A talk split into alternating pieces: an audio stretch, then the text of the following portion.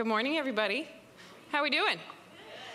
Um, I'm very impressed with how many people are here with daylight savings, but absolutely no judgment if you are watching this online, maybe even later this week.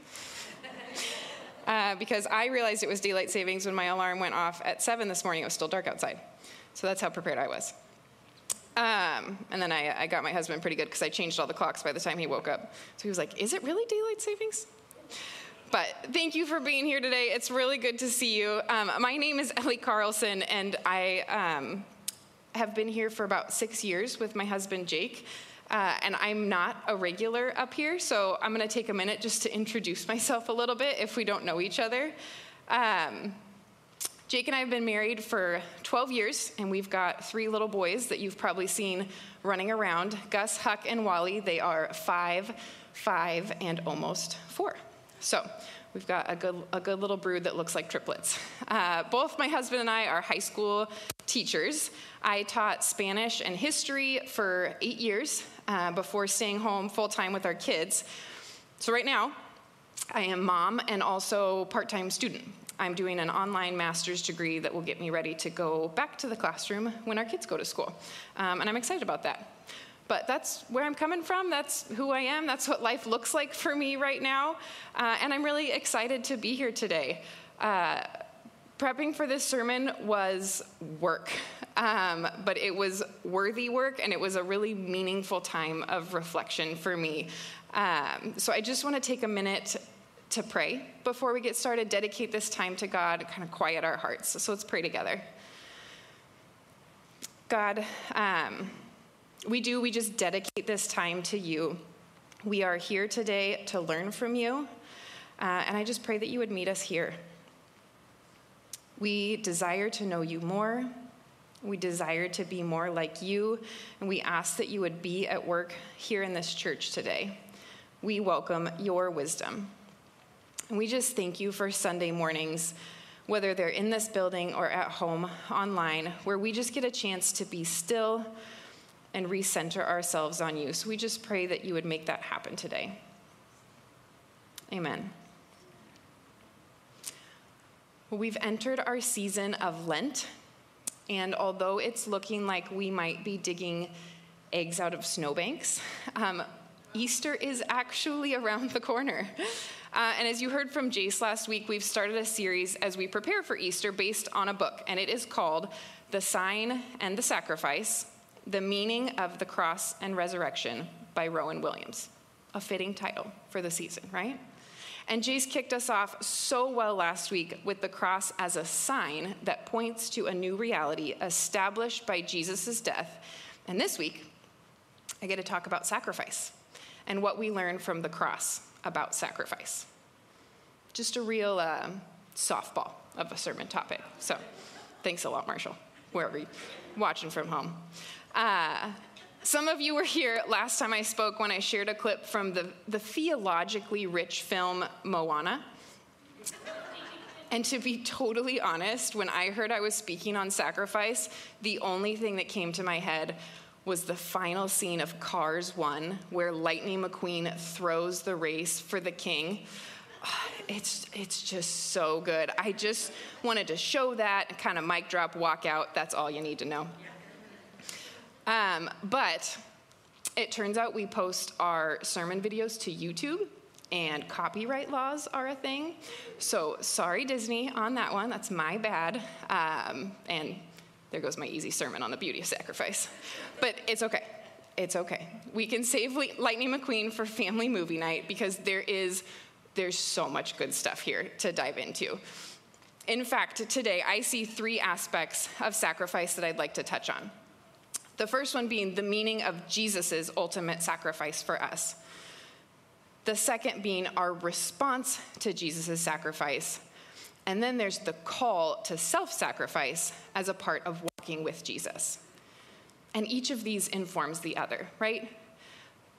If we want to know what it means to live for Jesus, we've got to start with how Jesus came to live with us.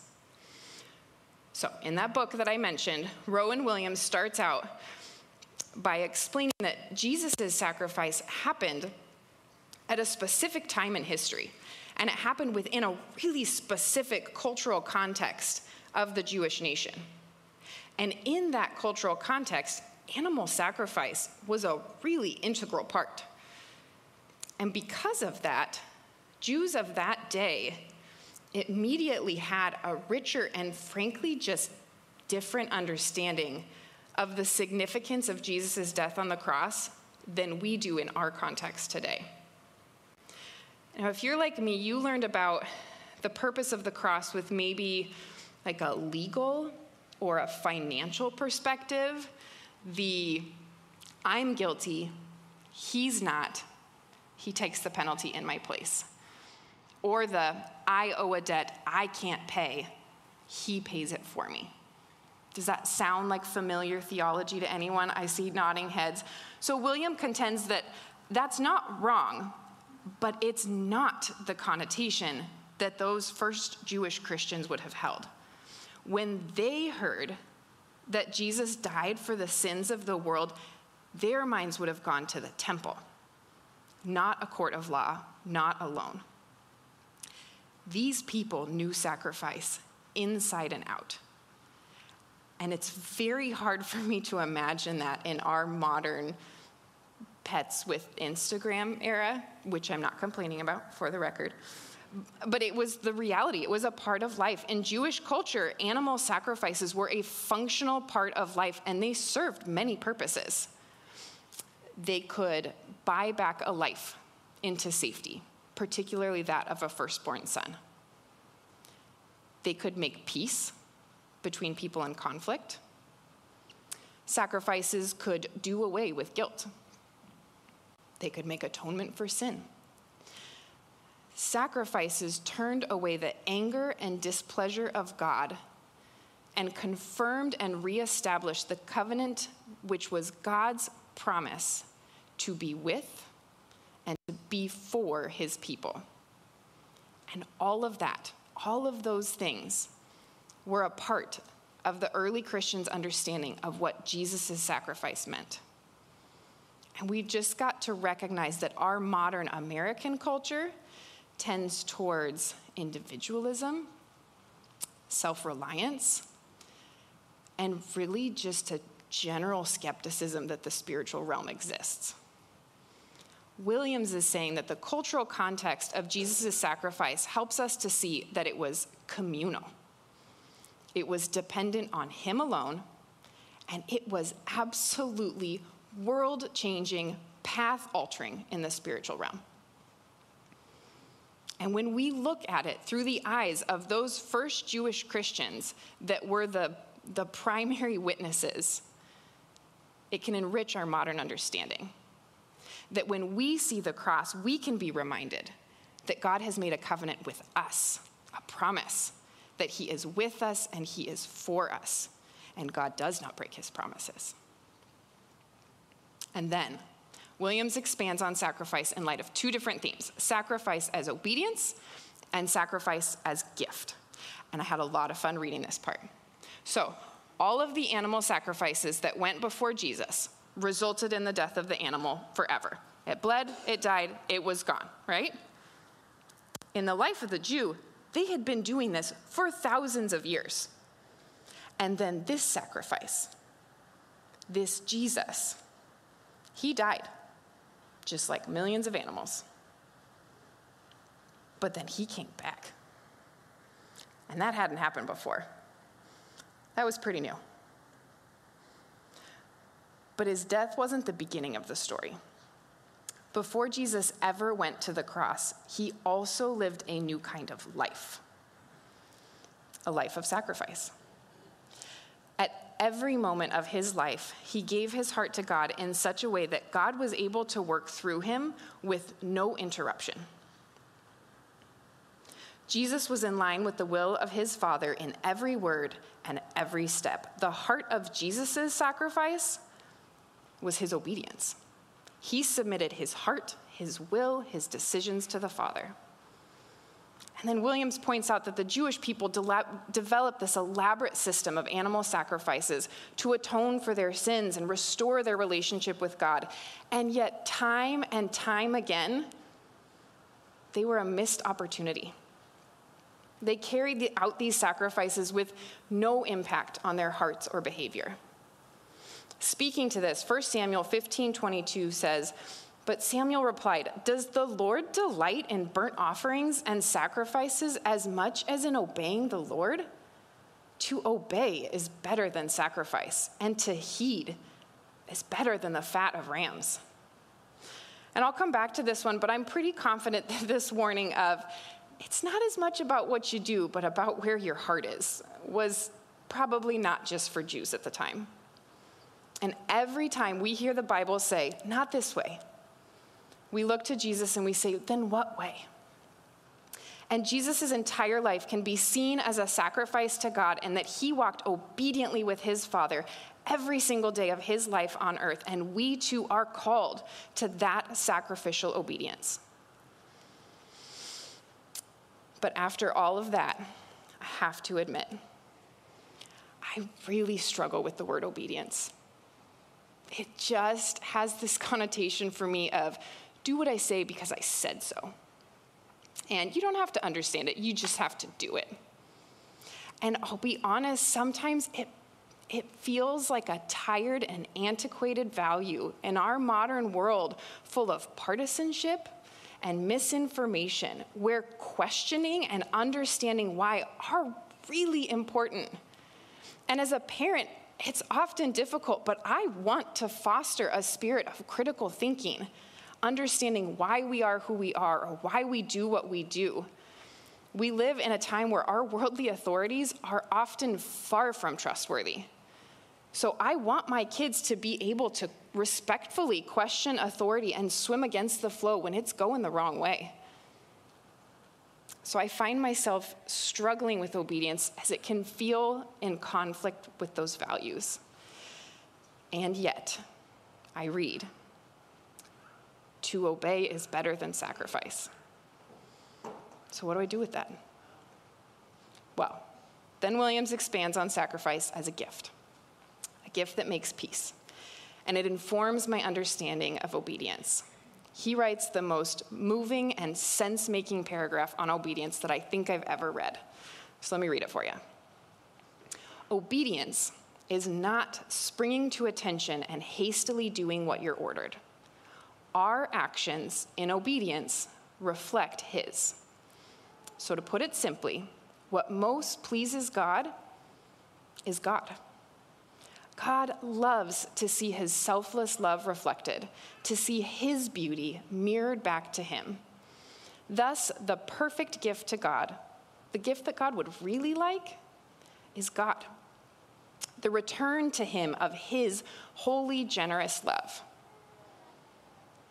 Obedience to a perfect, loving God has less to do with because I said so and so much more to do with relationship.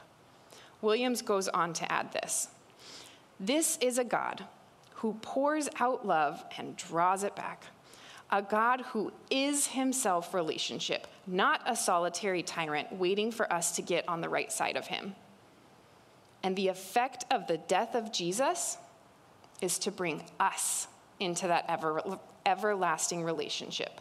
The Father pouring out his love the Son watching what the Father is doing and playing it back to him, the Spirit enabling us to share that response to the Father, watching and loving. Isn't that good? Not that it matters, but it makes sense to me. Obedience is reflecting God back to God, living and loving in the same generous, unconditional way that Jesus lived and loved in his time on earth. Obedience is the sacrificial gift we saw Jesus give God and humanity with every moment of his life and death. And obedience is the same gift we are welcomed into as we reflect God back to God. That is to live in love and humility as our Creator intended with purpose so that we can experience life to the fullest. Going back to the beginning, yes, Jesus died for our sins. Yes, he paid the price so we don't have to. But there's more. Jesus chose to step into this ugly, broken world with his perfect gift of sacrificial obedience. He stepped between God and human failure and became a new face for humanity because of his gift, his life, his obedience, his sacrifice. We get to be at peace with God. Our sins are forgiven, and we have a new trajectory. We get to be a part of that beauty being mirrored back to God. When we zoom out and see that the creator of the universe includes us in that circle of relationship, the only response is awe and worship. And I do, I do have moments of profound awe at the scope of what this means for me. But it's also sometimes easy to lose sight of the truth and the wonder of Jesus' sacrifice in the everyday. A few weeks ago, God was so gracious to help me experience that in a fresh way when I really needed it, and I'd like to share it with you. Some of you know uh, my husband and I became licensed foster parents a little over a year ago now. Bear with me, this story requires just a little bit of context. In this process, I've done lots of trainings and I've spent a lot of time learning about what's called trauma informed parenting. Essentially, research based practices for parenting children who have experienced trauma. In learning about trauma informed parenting, there's a phrase that I've heard repeated many times share your calm. The idea behind this one is that all kids, especially those with trauma, can become dysregulated. That's a fancy word for freak out, meltdown, tantrum, whatever you call it in your house. Maybe that doesn't happen in your house. the reality is, when a kid or anyone's brain becomes dysregulated, there is no reasoning to, with them. Their brains are in fight or flight mode, they are totally shut down to input.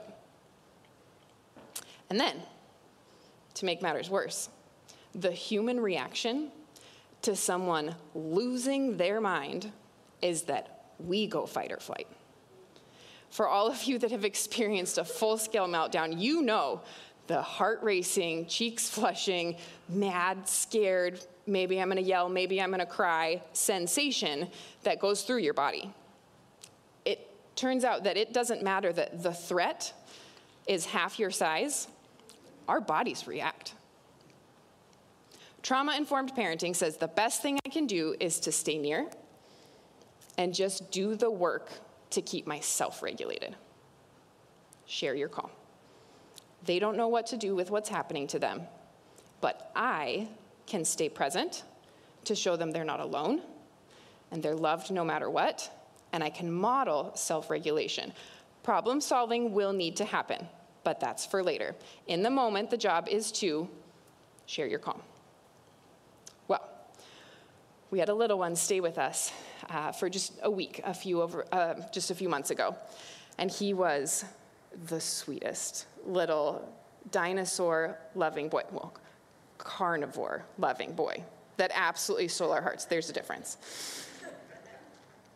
And he had been profoundly impacted by a life of severe trauma. To keep it brief, when things went wrong, they went very wrong. And helping him through his escalations took every ounce of emotional and physical strength that we had. At one point during his stay, I actually had a moment where I was driving by myself, and that phrase, share your calm, was just replaying in my head. I hope I can explain this the way that it made sense to me, but as I was physically shaking from adrenaline, I just started to pray that God would give me enough calm to share. I had never before been so aware of energy, like the essence of what I had to give leaving my body. It's like I could almost see it. And so I just asked God to buoy me up Give me the calm that I needed to share with this little boy. Equip us to be the safety that his little brain needed.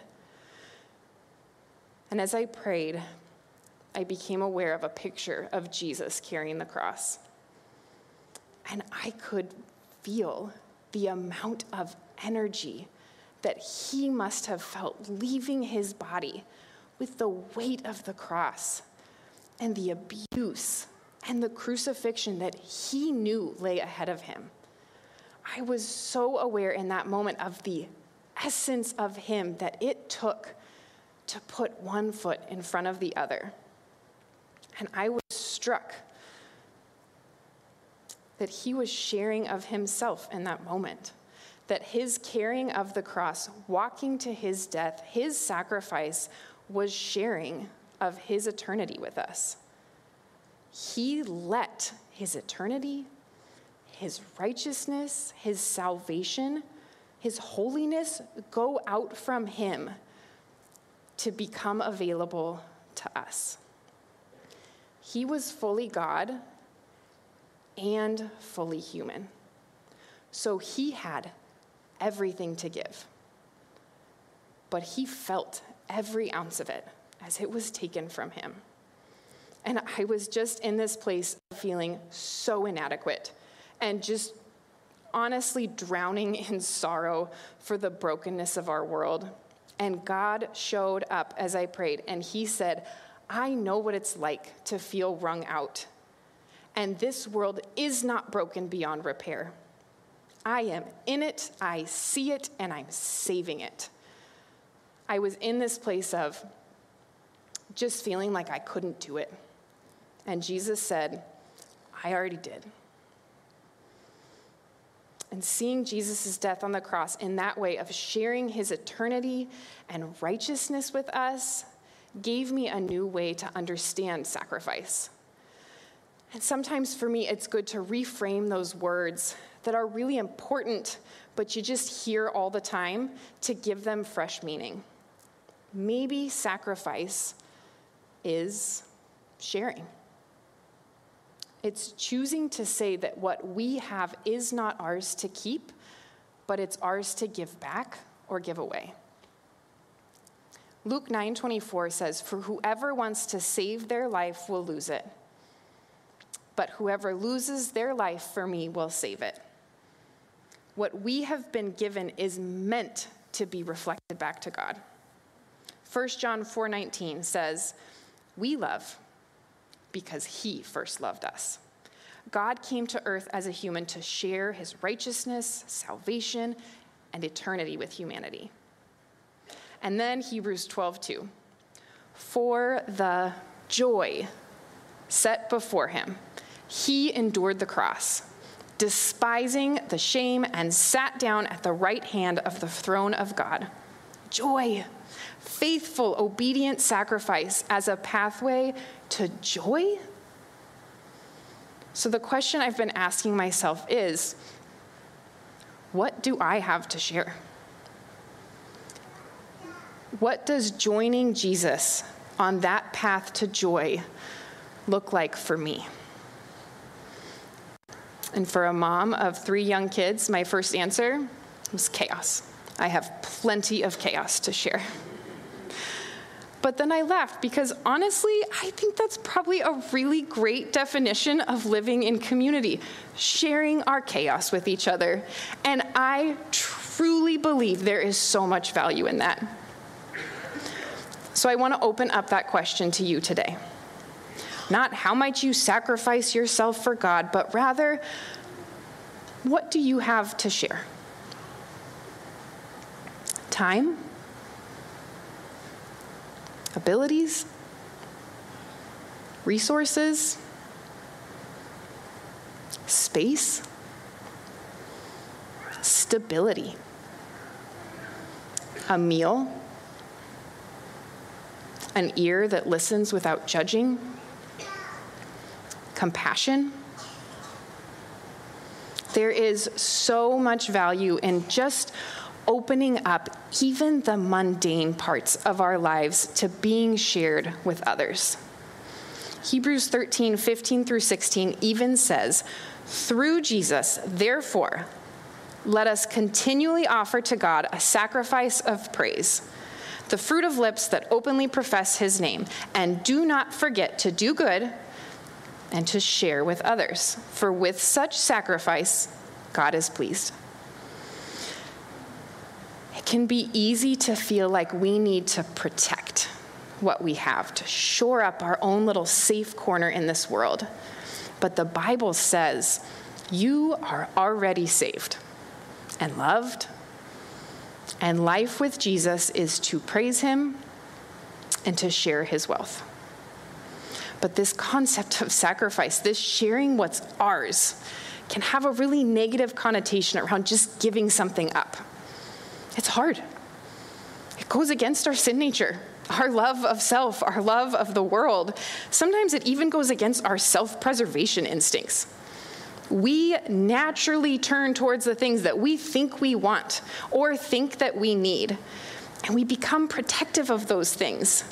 And just like the Jews of the Old Testament, with their tidy system of animal sacrifices that frequently brought no real heart change, we can take what God has called us to do and we can just tweak it and make it a little more comfortable, a little less jarring to how we want to live our lives.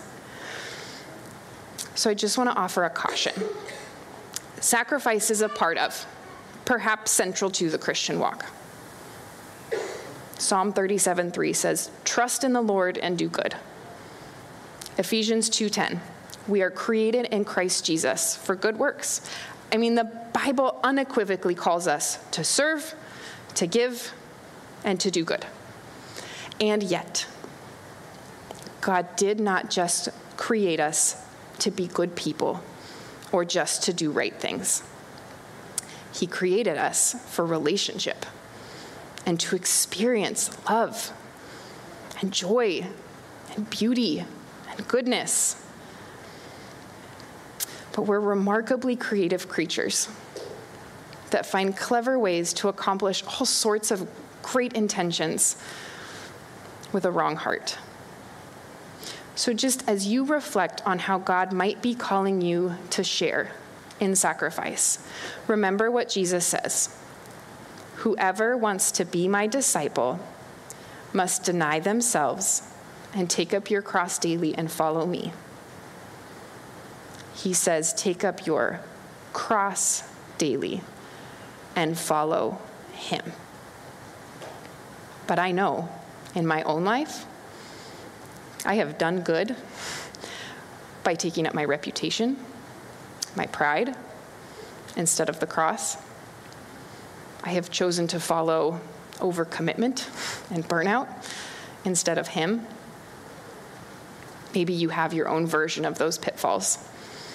This is a church body full of wonderfully kind, capable, committed people, but we have to recognize that we're swimming in a culture of self improvement, do what it takes to get ahead, and be your own truth. So, as we reflect today on sacrifice, let's remember it's all about Him. Rather than limiting ourselves to the good that we believe we can create, let's recognize that He is Creator and He is Savior. Our truth is that we are created in Him, His image. So, reflecting God is really living as who we were meant to be. Sharing and sacrifice in a Jesus context is not just giving something up, it's stepping into a life more full of His purpose, His joy, and His peace. And I just want to finish with an encouragement that God is so faithful to meet us in our sacrifice. One of the best parts about sermon writing is the focused alone time that I get to just reflect on God at work in my own life.